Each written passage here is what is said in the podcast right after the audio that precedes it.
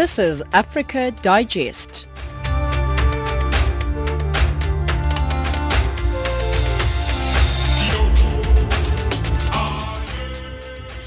Hello and welcome to Africa Digest on Channel Africa, where we give you news from an African perspective. We are broadcasting to you from Johannesburg in South Africa.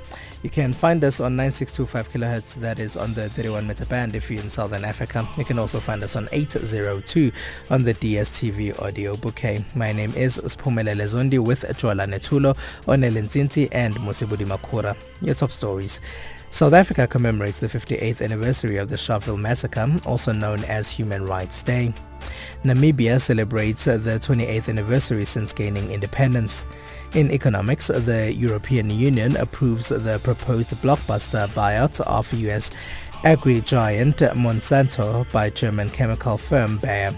And in sport, all set for the CAF Champions League draw. Joala Netulo has your news.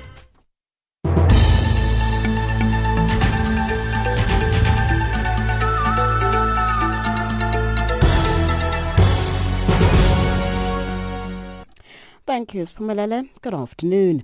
The Nigerian government says 76 of the 110 schoolgirls abducted by Boko Haram militants from their high school last month have been released. There have been scenes of jubilation in the northeastern Nigerian town of Dapchi as the girls were returned unharmed. The abduction brought back painful memories of the Chibok kidnapping of about 200 schoolgirls in 2014. The BBC's Mayeni Jones reports. Parents have been telling us that they are absolutely elated to have their daughters returned to them. Early this morning, a number of the girls, majority of the girls were returned. Unfortunately, they've now found out that five of them may be dead. The parents say that the girls are currently getting medical checkups. Apparently, they were all very tired, extremely exhausted after traveling for four whole days on the road. Parents say obviously they're very relieved to get their daughters back with them, but we're unclear as yet how the girls have been released. Parents are telling us that it was Boko Haram insurgents that returned the girls. Others are saying that they may be members of the military. We're still waiting to get confirmation on that. Burundian President Pierre Nkurunziza has declined invitation to attend the African Union Extraordinary Summit on the African Continental Free Trade Area held in Rwanda's capital Kigali. The president's office says the reasons behind the move is that security for Burundian delegation would not be guaranteed. Rwanda rather is being accused of hosting the 2015 coup plotters recruiting, training and arming refugees to turn them into rebels in a bid to overthrow the current Burundian government. Assistant spokesperson of Burundi's Burundi President of the Burundi President's Office, Alain Diomede, elaborates. The thing is, there is an existing conflict between Burundi and, and Rwanda dating back uh, um, 2013. There's been um, an involvement and a role being played by Rwanda in uh, arming rebels attacking Burundi, and uh, it continues to also uh, play an important role in destabilizing uh, Burundi. So we, as the Burundi government, we think the venue of the meeting that the president uh, was invited in is not good for us because, number one, Rwanda continues to host people who wanted to overthrow the democratically elected government in Burundi. Officials in the Afghan capital Kabul say almost 30 people have died in a suicide bomb attack. Many of the dead had gathered to celebrate the start of Nowruz, the Persian New Year festival. The Islamic State group has claimed responsibility for it for the attack. The BBC's Jill McGivering has more. The Sakhi Shrine is a focal point for New Year celebrations, and hundreds of people had gathered in the surrounding streets to sing and dance together. Eyewitnesses told the BBC that the attacker pushed his way into the jubilant crowd to set off his bomb. Many of those killed were teenagers.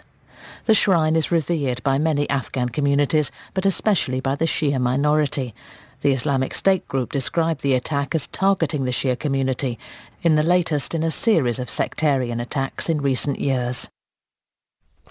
The South African Human Rights Commission says Human Rights Day should never be taken for granted as people sacrifice their lives or their rights to be recognized. The Commission says this day is of immense significance for its works as it is tasked by the Constitution to monitor, promote and protect human rights. Spokesperson Gushwell Brooks. Today, the South African Human Rights Commission will be participating in multiple events. Uh, key amongst them is, of course, a commemoration event in Sharpeville that people have uh, sacrificed uh, their lives uh, for our freedoms today. And that we should never forget that, and we should always be appreciative of that, and our responsibility is for us to assert our own rights. And finally, North Korea's state media has made what happens to be the first acknowledgement of a shift of North Korean policy towards the U.S. since reports of a possible summit emerged. However, the official news agency made no mention of a proposed meeting between the leader Kim Jong-un and U.S. President Donald Trump in May. Trump's announcement earlier this month that he was willing to meet with the North with the North's leader after an invitation conveyed by envoys from South Korea has triggered a flurry of diplomatic activity. The BBC's Laura Bicker has more. Well, that's your news update. For Channel Africa, I'm Jolani Tulo.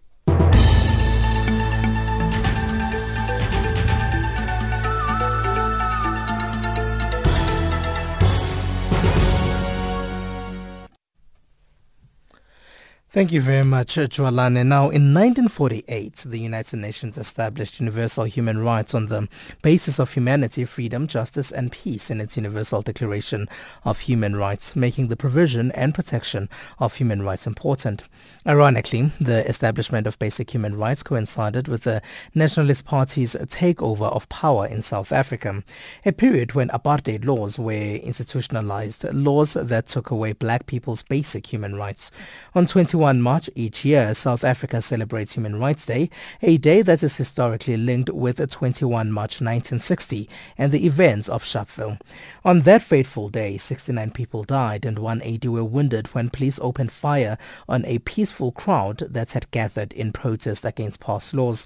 The significance of this day is attached to an affirmation made by ordinary South Africans rising in unison to declare their rights. This is what Deputy President of South Africa, David Mabuza, had to say. Uh, paid the ultimate price uh, for simple asking for uh, their rights as, as, as humans in this country.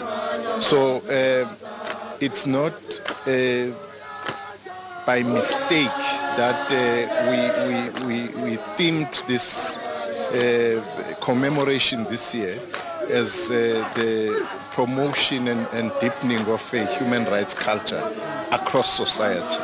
Because that's what we should do. That's what, uh, since 1994, our democracy is about. It's a human rights uh, at the core of the struggle against uh, apartheid. And I mean, this year also being dedicated to Nelson Mandela, the year of Nelson Mandela, promoting and deepening a human rights culture across South Africa and across society. You know, we've seen a very unfortunate incident happening with a young boy losing his life in a pit latrine in this day and age, in 2018. I mean, that again is a senseless loss of life.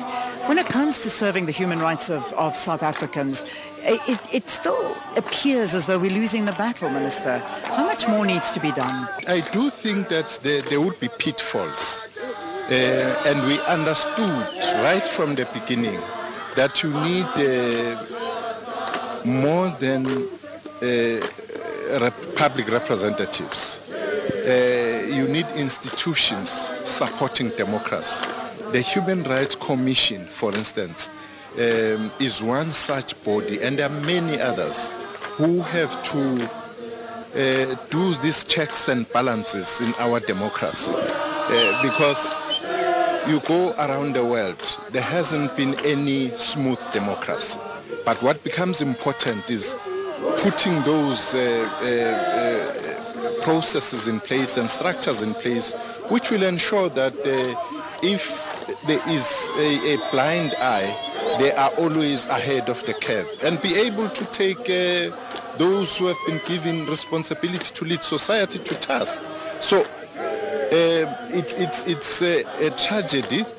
What you are talking about, uh, it's it's it's a tragedy generally that even in this time and age, you are still talking about people who are discriminating others based on their ethnicity, based on their race, and so on and so forth. Yeah. But the, the, the, battle is on because um, our democracy, whilst it's a nascent democracy, but it is resilient uh, we will be able to uh, move as we have moved since 1994 because we have moved, but not enough to say that we're comfortable that uh, that which those of our martyrs fought and died for is achieved. Minister, I can't but help notice your tie. Um, I, you know, men choose ties for very different reasons, but I have a very sneaking suspicion you chose this tie for a very good reason today. It's a dove carrying a flower, which basically is, is, is all about peace.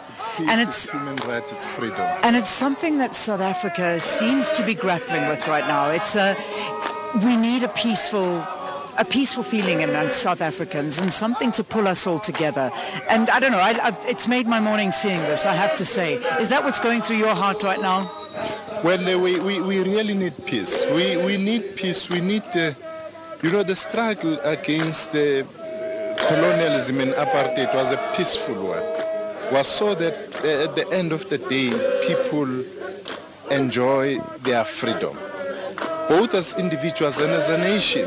So uh, what is uh, in my mind today is that one day we'll all uh, feel like doves, you know, uh, soaring our nation as a free people in the true sense of the word because as long as economic justice is uh, not achieved in our society, we still have a way to cover, I mean some, some route to cover. That is South Africa's Deputy President David Mabuza. Now, Burundi President Pierre Nkurunziza has declined the invitation to attend the African Union Extraordinary Summit on the African Continental Free Trade Area held today in Rwanda. The president's office says the reasons behind the move is that security for Burundian delegation would not be guaranteed. Rwanda has been accused by Burundi of hosting the 2015 coup plotters, recru- uh, recruiting, training and arming refugees refugees to turn them into rebels in a bid to overthrow the current government. Our correspondent from Bujumbura, Bernard Bankukira, spoke to the assistant spokesperson of the president and sent us this report.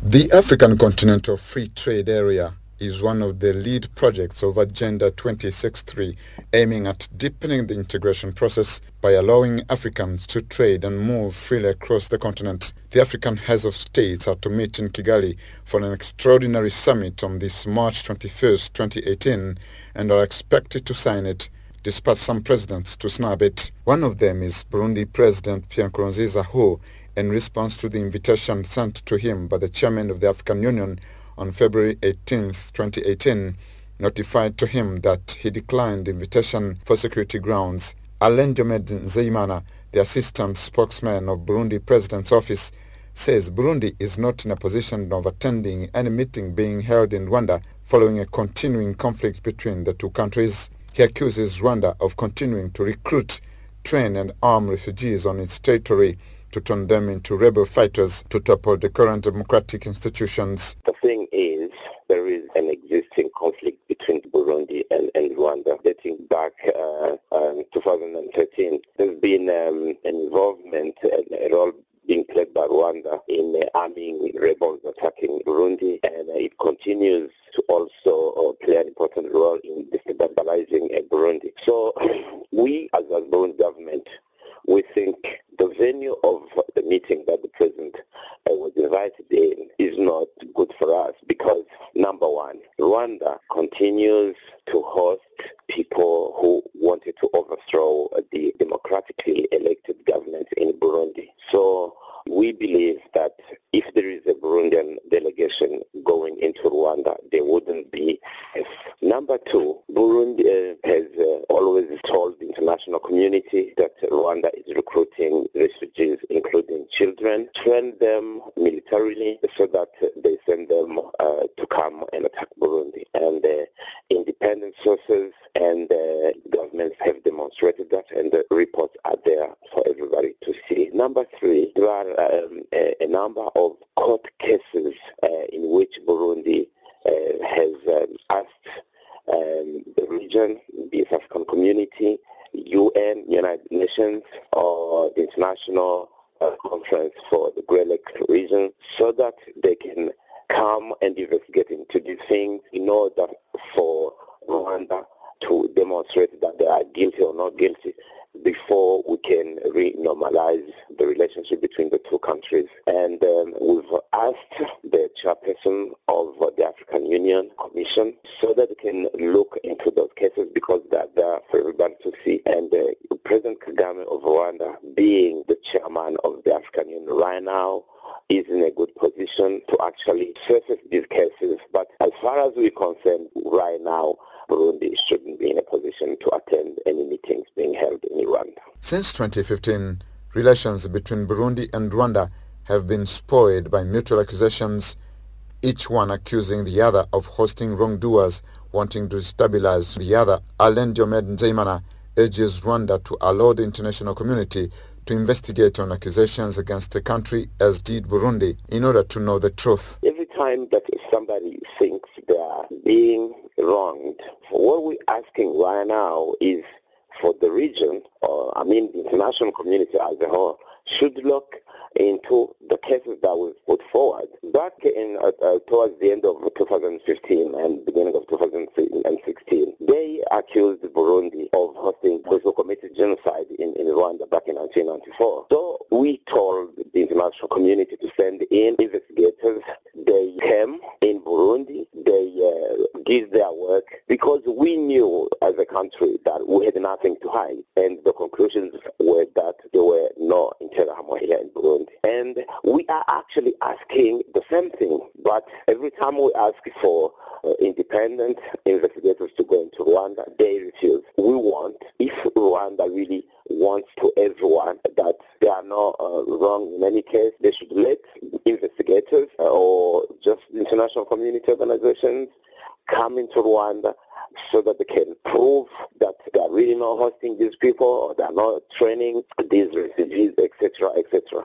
So whatever is going to happen, what we want is that somebody should look into these, these cases. Rwanda is currently hosting more than 70,000 Burundian refugees many of them being clustered in the eastern camp of Mahama. Relations between Bujumbura and Kigali have been deteriorating since the outbreak of the political turmoil in April 2015. Burundi accuses Rwanda of hosting and helping the masterminds of May 13, 2015 coup attempt, backing rebel groups and recruiting fighters from the thousands of Burundian refugees in Rwanda to oust the current Burundian government. Rwanda has repeatedly denied all those allegations but refused foreign investigators to come to the country to probe on those claims a situation putting Rwanda and Burundi into permanent mistrust. For Channel Africa, this is Bernard Bankukira reporting from Bujumbura.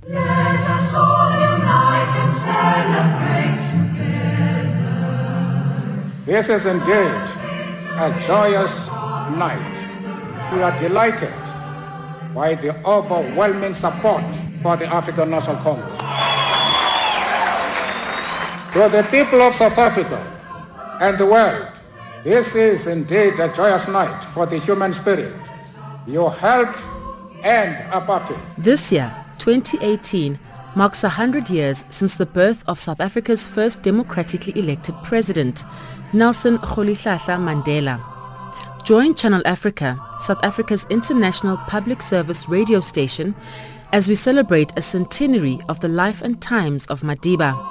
Join us in a year-long broadcast campaign in honor of Nelson Mandela's legacy through a variety of informative radio programs. Channel Africa, celebrating 100 years of Nelson Mandela from an African perspective.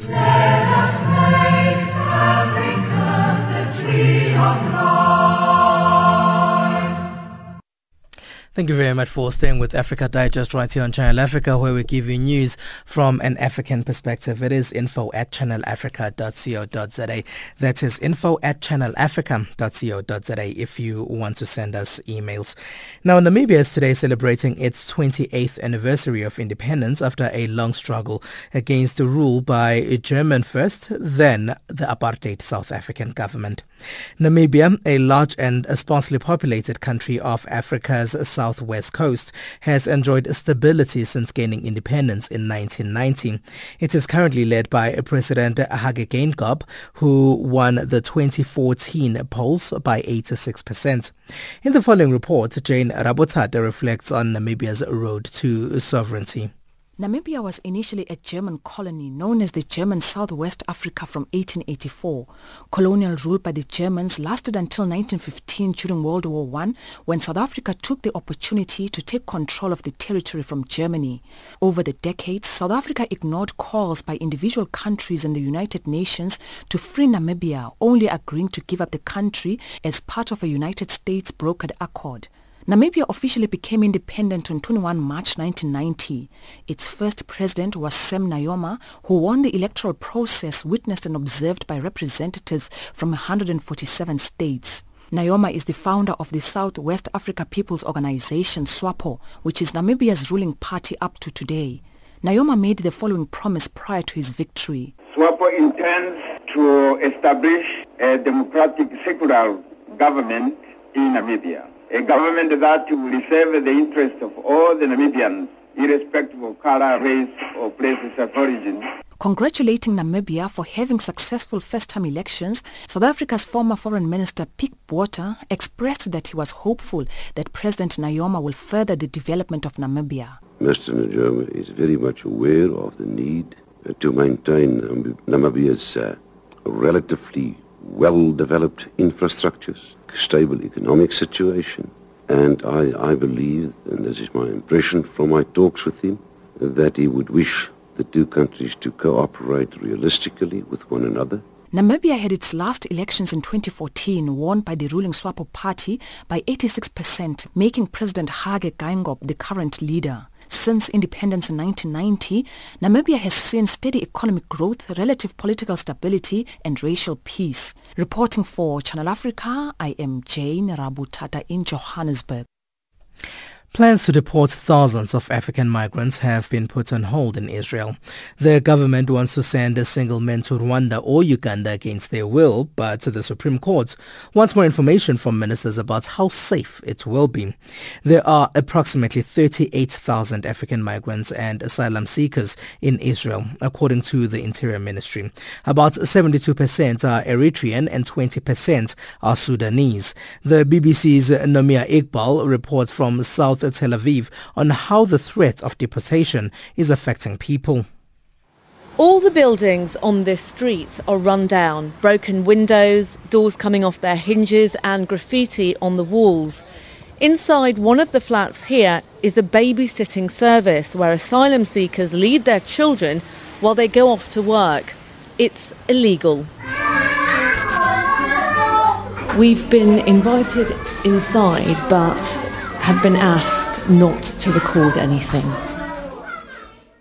I've just come out of the flat and it's tiny. There were at least 20 children of all ages cooped up inside with just two women who were untrained. One room had rows and rows of cots with babies in them.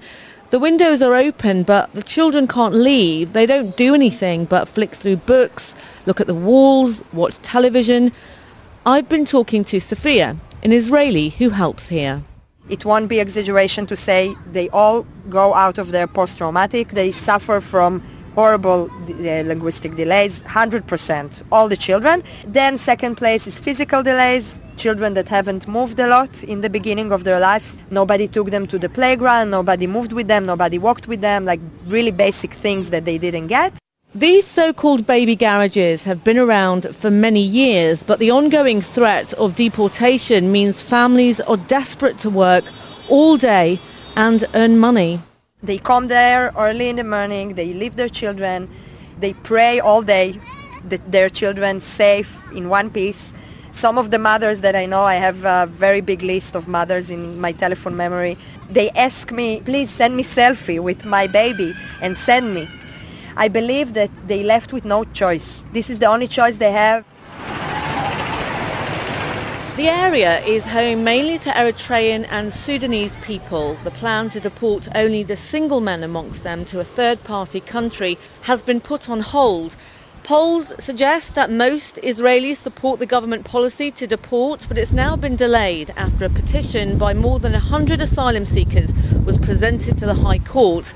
The government has until March the 26th to respond.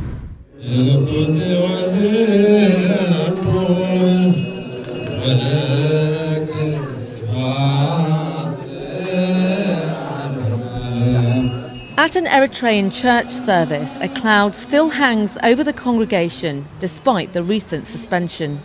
I'm not deported. I want to stay here. Why I'm not? Uh, why I'm stay here? Because the situation in my country is known. You know it. All the world knows about the Eritrea. The UN describes Eritrea as a dictatorship with a terrible record on human rights. Benin says having arrived in Israel 10 years ago, leaving is unthinkable. You know, after 10 years it comes. If that is at the beginning, maybe it's good and maybe it's uh, fair. But after 10 years you are staying here and we all of us scared about this. He's been told he won't be deported because he has a child, but believes the government will target everyone eventually. No one can choose Rwanda or uh, Uganda. We choose even if it's hard, we will stay in the detention or uh, what jail. You would rather stay in jail? Yes, yes, of course. Prime Minister Benjamin Netanyahu has been to this area and promised locals who are frustrated that he will remove migrants who he says are not genuine refugees. There is support for his stance here. At the nearby Hatikva market, people want something to be done. So how long have you lived here? All my life. Has it, five years. Has it changed a lot then? Of course. A, a, a lot of people here uh, are strange, like immigrant from Africa. I don't know exactly to tell you the my feeling um, about this whole thing, but if it's bothering me, yes. How does it bother you? They control the area. They are always in one neighborhood. They are always in the south of Tel Aviv. We are, you know, we are, have a feeling they are uh, taking our places. We are a very small country. We are not a big country. Very difficult for us. Esmiat, who fled Eritrea seven years ago, says she can tell people are getting frustrated. There is racism also. Uh, when you are going around there, hey, Africa. People say that to you? Yeah, that's why there is more than 80 or 90,000 migrant workers in Israel. No one is speaking on them because they are white peoples, because they have blue eyes, like why only on Africans?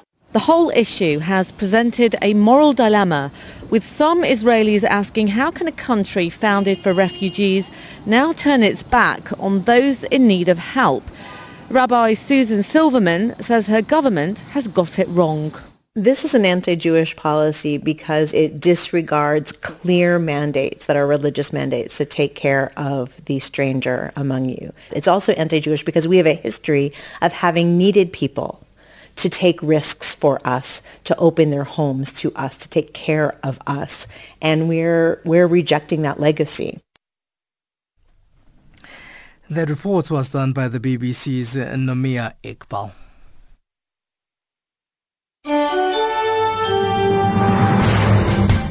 This is Channel Africa, South Africa's international radio station on shortwave, internet and satellite. Listen to Channel Africa in English, Kiswahili, French, Silozi, Portuguese and Chinyanja.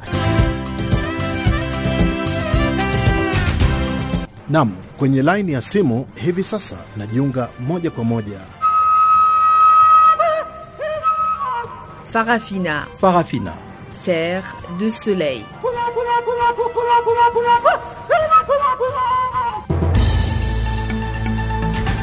Kia Makande Embalelwa Kina Miriam Mlopo. Está na companhia do Serviço em Língua Portuguesa do Canal África, a voz da Renascença Africana que transmite a partir dos seus estúdios centrais de Auckland Park, cidade de Johannesburg, África do Sul. Zochitika mu África. Informing the world about Africa, Channel Africa, bringing you the African perspective.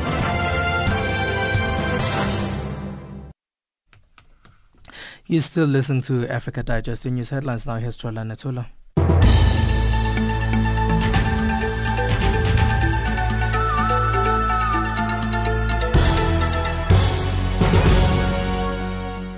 Thank you, Spumelele. Making headlines. Nigeria's Information Ministry says no confrontation of force was used during the release of scores of schoolgirls by Boko Haram. Officials in the Afghan capital Kabul say almost 30 people have died in a suicide bomb attack. And finally, North Korea state media has made what appears to be the first acknowledgement of a shift of North Korean policy towards the U.S. since reports of a possible summit emerged. For Channel Africa, I'm Jolani Tulo.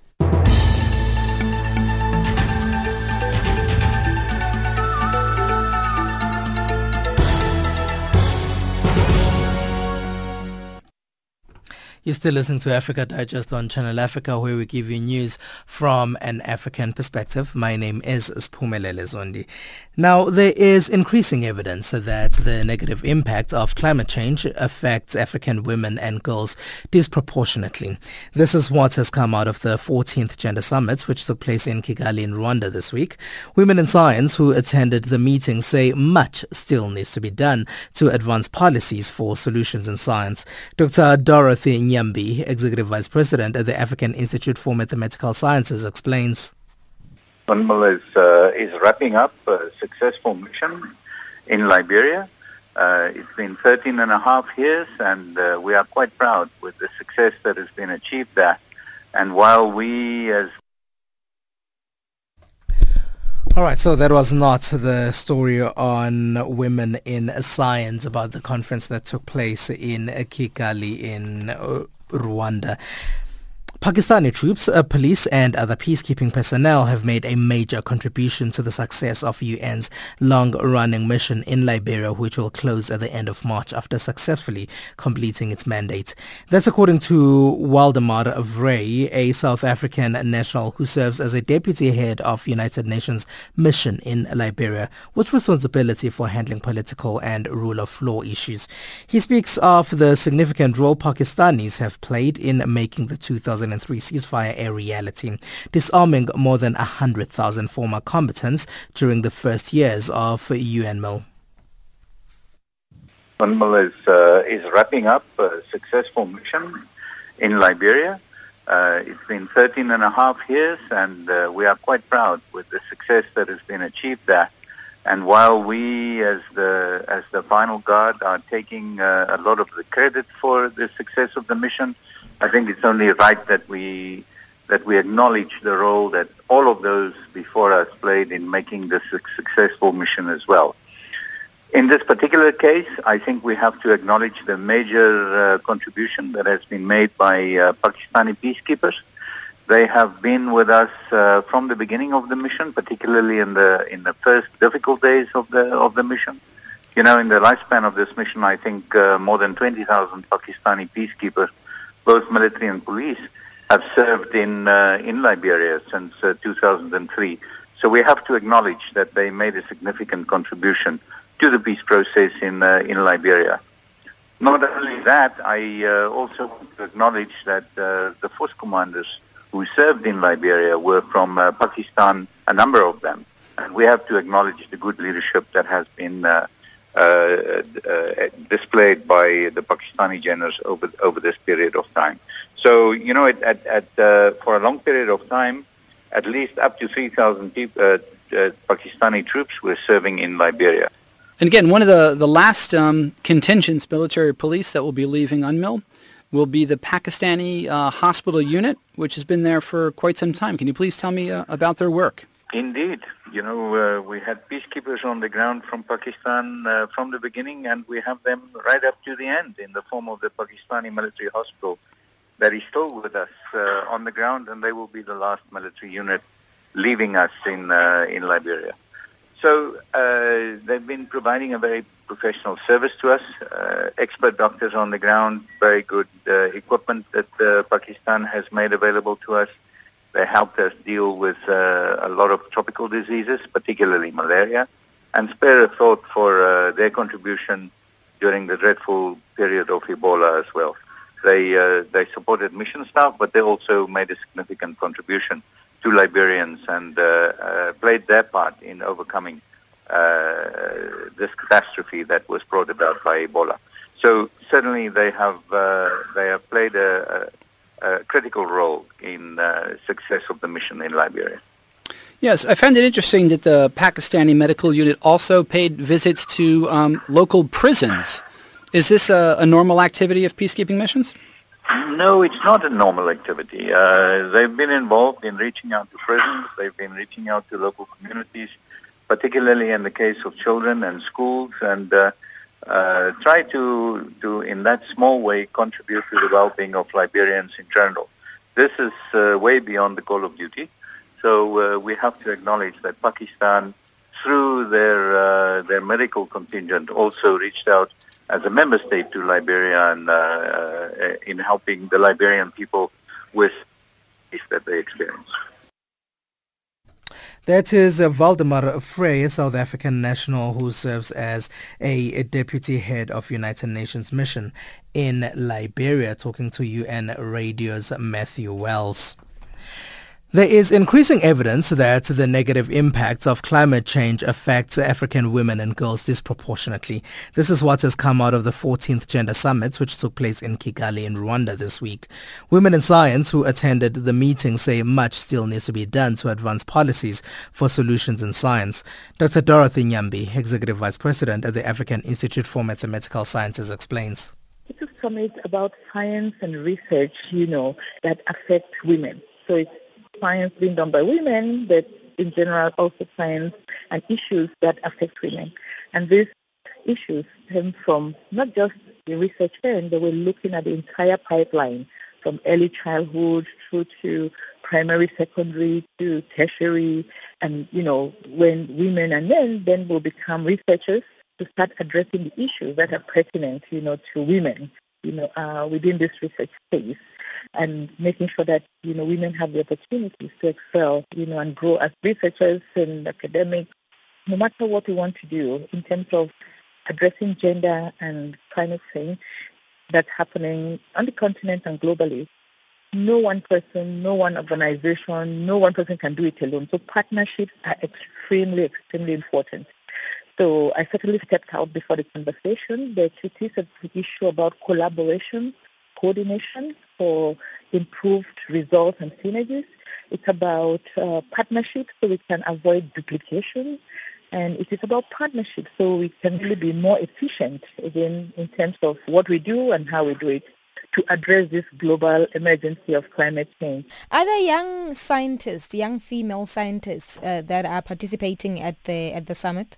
Yes, there are many young female scientists that are participating. We actually have a group called the Rwanda Association for Women in Science and Engineering, RAWISE, and they are going to be launching the Rwanda chapter of the OWSD, Organization for Women in Science and Development, and pretty much they're very, the young scientists, you know, uh, who've come together, young female scientists, and we're very deliberate in terms of uh, the young scientists that we've brought from across the continent, outside the continent, from Ethiopia, Senegal, Mali, that absolutely their voices are on the table and they're part of this. And how important is it uh, for us to discuss or have a conversation about this issue of climate change from a gender lens uh, kind of perspective? How does it change uh, the entire conversation and how effective does it then become? Okay. I think if you look at climate change, you've got to look at there's climate change mitigation, there's adaptation, and there's resilience. And each of those elements, you need to apply a gender lens. When we look at mitigation, what are the things that we need to do? And how would it affect women? How should women get involved? And we are looking at women as both participants and enablers at every single step. And if we don't do it in a very deliberate and intentional manner, and we continue to do it opportunistically or as a sidekick, we will never be able to adequately address, as I said, the issues of mitigation, adaptation, and resilience. You know, uh, the statistics definitely tell us that when it comes to climate change effects, they're disproportionately affecting women more than they affect men. So I think uh, making sure that proactively for mitigation, adaptation, and resilience, we are applying this gender lens. I think it's extremely key for sustainability and for the long-term progress in terms of how globally this issue is addressed. One of the topics, again, that are on the agenda at the summit is that of strengthening cooperation uh, between key actors in and outside of science landscapes in Africa. In which ways can we strengthen uh, this relation between the different kinds of actors? You know, I, I look at the broad strokes. There's, there's usually government, you know, that has to uh, mandate the well-being and the policy and everything. Then there are the academic institutions. Then we have the civil society and the NGOs. So that is at a country level. At the continental level, we have the multilateral institutions, whether it is the African Union, whether it is the um, African Development Bank, the regional organizations, SADC, ECOWAS, you know, CEMAC. But I think it is about all of these three coming together and actually how do we go from policy to action? Through action, we get results that apply to feed back into policy and come back for, take, for us to take action. Dr. Dorothy Nyambi is Executive Vice President at the African Institute for Mathematical Sciences, uh, talking to Kumoto Mopulane. The global mobile giant operator Vodacom has launched the Jobs Finder portal aimed at readying young people for tomorrow's jobs. Through its youth digital initiative, The Next Level, the tool is a zero rated for all mobile networks users, focusing on young people between the ages of 16 and 35 as a key targets. The portal has an ambitious plan to help 600,000 youth find work and gain skills in the digital economy. More from Chief Human Resources Officer at Vodacom, Matimba Mbungela. It's actually a URL link that gives you an opportunity to engage uh, in terms of uh, the digital um, careers. The fundamental is we didn't want to be caught in the past and we actually it's about creating opportunities for the future um, and in truth is that what we do know is that um, there's exponential growth of digital careers worldwide talk of a data scientist talk of web developer and our focus is how do you enable the youth to participate meaningfully in the jobs of the future, which are scaling up very fast. I can tell you now, I mean, for instance, someone was working Scrum Master. I'm looking for an agile coach as an example in the business. And these jobs, I've been in human resource for a number of years, um, probably 20 plus. And it's quite interesting how much things are changing, especially in the past 12 months in terms of the demand of jobs for the future that are not five years away, but they're alive now. So yes, are right that um, they, there are not enough jobs going out there. But the fundamental about this is how do you create and scale up opportunities for the youth to build the necessary skills for the digital uh, economy. And this goes beyond, it's industry agnostic. We're not doing it for ourselves. We're doing it for the world, so to say, uh, and make sure that youth have got the right skills. The first of its kind is never been done at this scale in the manner that we're doing it. And how far is it a continental? Is it African? All you need is literally a speech mark. Customer, you're a Vodacom customer, and um, you register in the platform, and then you engage. So pretty much it is always exclusive to Vodacom. Um, so talking about continental, about reach.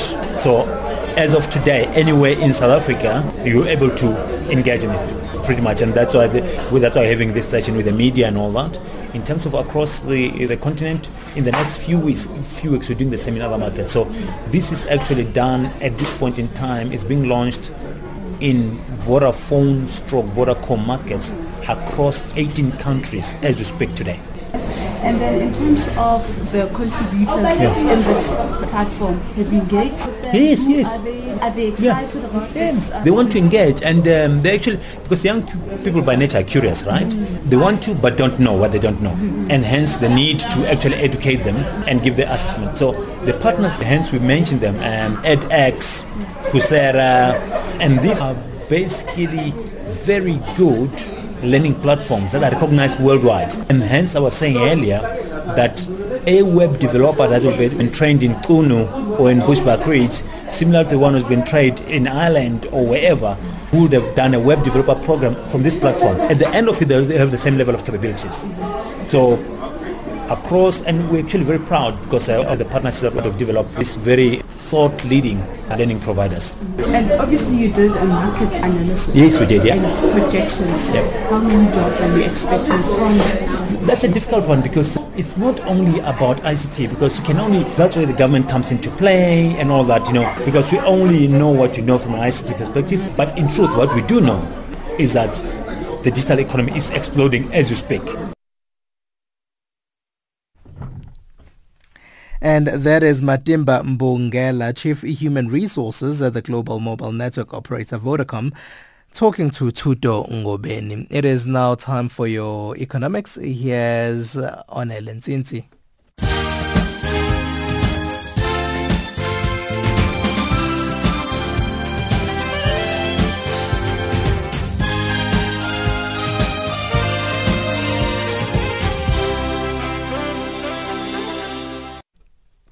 Thank you, Spoo.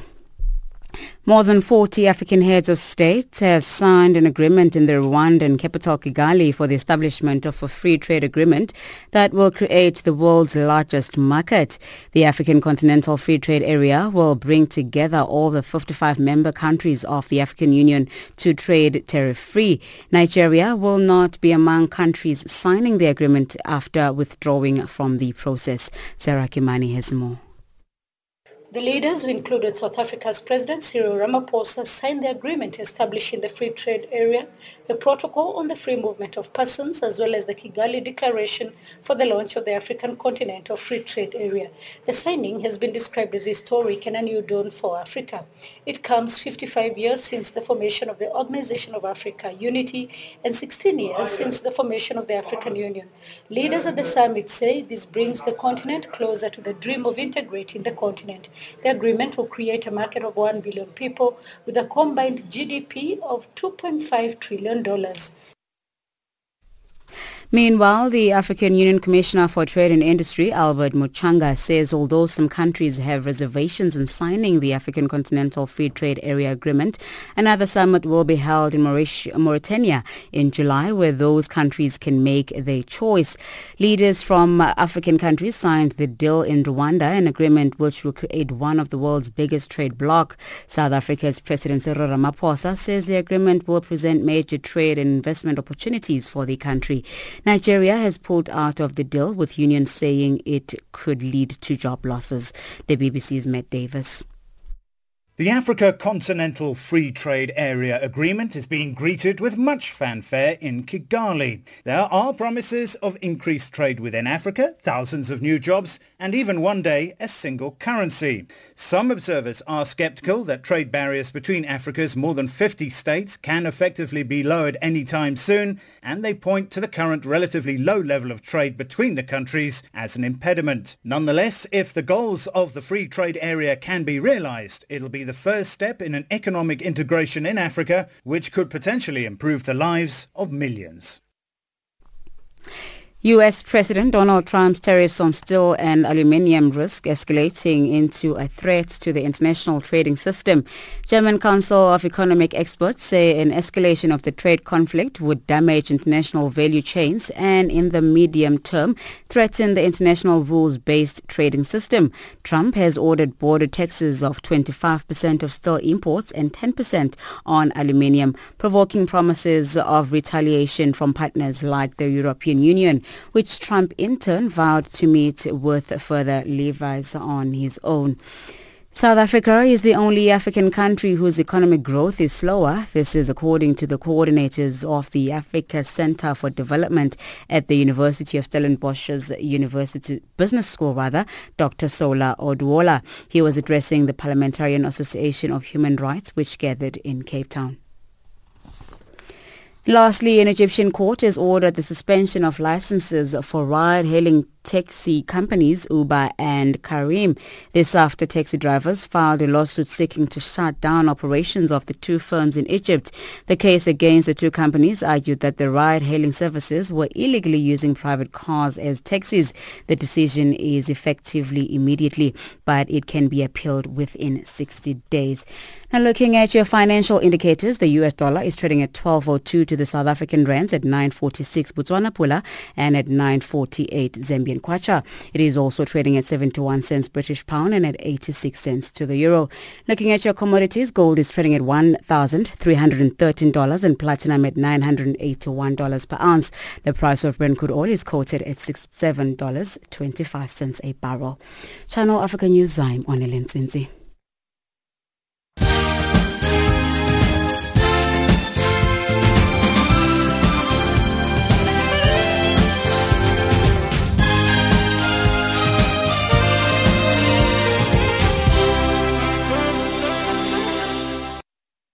Thank you, Anela. It is now time for your sports news. Here's Musibudi Makura.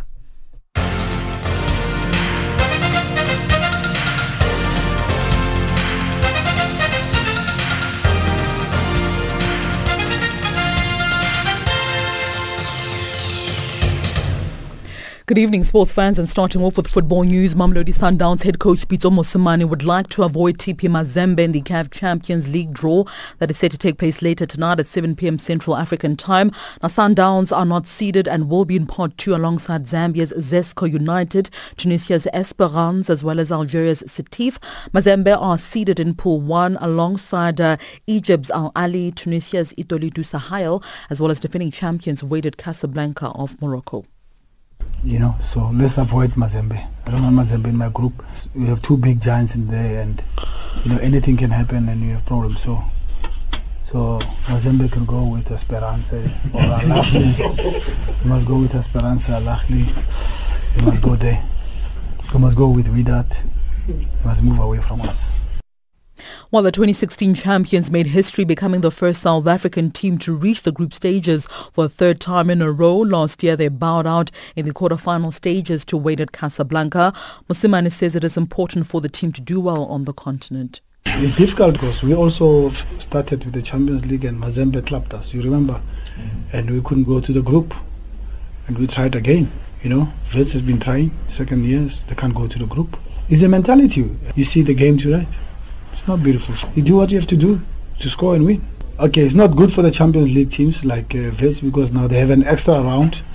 They have to play another game, one more game than us, and it's difficult. But I think um, I see Chiefs coming next year. My opinion. I think Pirates also will come next year in in that space, and uh, it's good. Let's all go and uh, represent South Africa well, and let's get stressed. We got four positions we should go to Supersport did very well to take us to the final. The third and final Liquid um, Telecom Athletics Grand Prix meeting will take place at the Dal Josafat Stadium in Paarl in the Western Cape on Thursday and all the athletes competing are hoping to end the three meet series on a high. The meet will start earlier than originally anticipated and will get underway at 1745 Central African time and organizers are hoping that the good attendances they have seen at uh, Stadium as well as the Tuck Stadium will continue in Paarl. South African long distance runner Dominic Scott says the series has been amazing. Yeah, it's awesome. Um, you know, I think even this the Grand Prix series is even getting recognized um, internationally and I think that's amazing. That's exactly what we want. South Africa is an amazing place to compete. Um, you know, I specifically like Cape Town, unbiasedly like Cape Town. The weather is always perfect. Um, you know, it's not at altitude. Um, I think the, the athletes get to travel to a part of the world that they've never been to before. Um, and and yeah, and the people are great, the food's great. So I think if we can get more and more international athletes noticing that we have international caliber events in South Africa, I think that will only help cultivate athletics in South Africa. One of the international competitors who will be in action is Kenyan javelin thrower Julius Yego, the Olympic silver medalist in Rio. Having trained in South Africa many times in the past, Yego is excited to be back in South Africa. Uh, thank you. Yes, of course. You know, we've been uh, we used to competing in uh, other continents, uh, more specifically Europe, America, and Asia. But uh, yes, this is uh, my first time competing, uh, you know, different from like championships, competing in Africa, especially in South Africa. I've been here having training camp in Potch for two years and you know, I like the place, but I want now to compete here. You know, it's it's a nice thing. It's a good thing for our continent. You know, our continent has best talents in the world, but uh, we hardly have competitions like this. But I think for Athletics South Africa, for planning such a big event like this. Well, the Zaya Sports News at the hour. Back with more sports news just before 8 p.m. Central African time.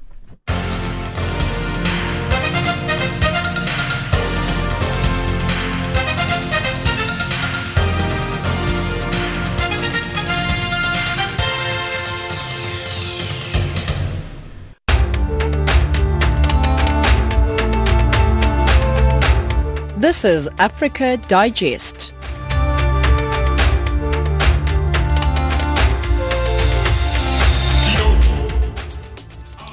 Let us recap our top stories. South Africa commemorates the 58th anniversary of the Sharpeville massacre, also known as Human Rights Day. Namibia celebrates the 28th anniversary since gaining independence. And that wraps up Africa Digest for today. From myself, Spumelele Zondi, producer Luyanda Maome. Technical producer Adrian Kenny and the rest of the Africa Digest team, thank you very much for listening. Send us emails info at channelafrica.co.za. That is info at channelafrica.co.za. On SMS, we're on plus two seven seven six three zero zero three three two seven plus. You can also tweet us on Channel Africa One. Until next time, goodbye.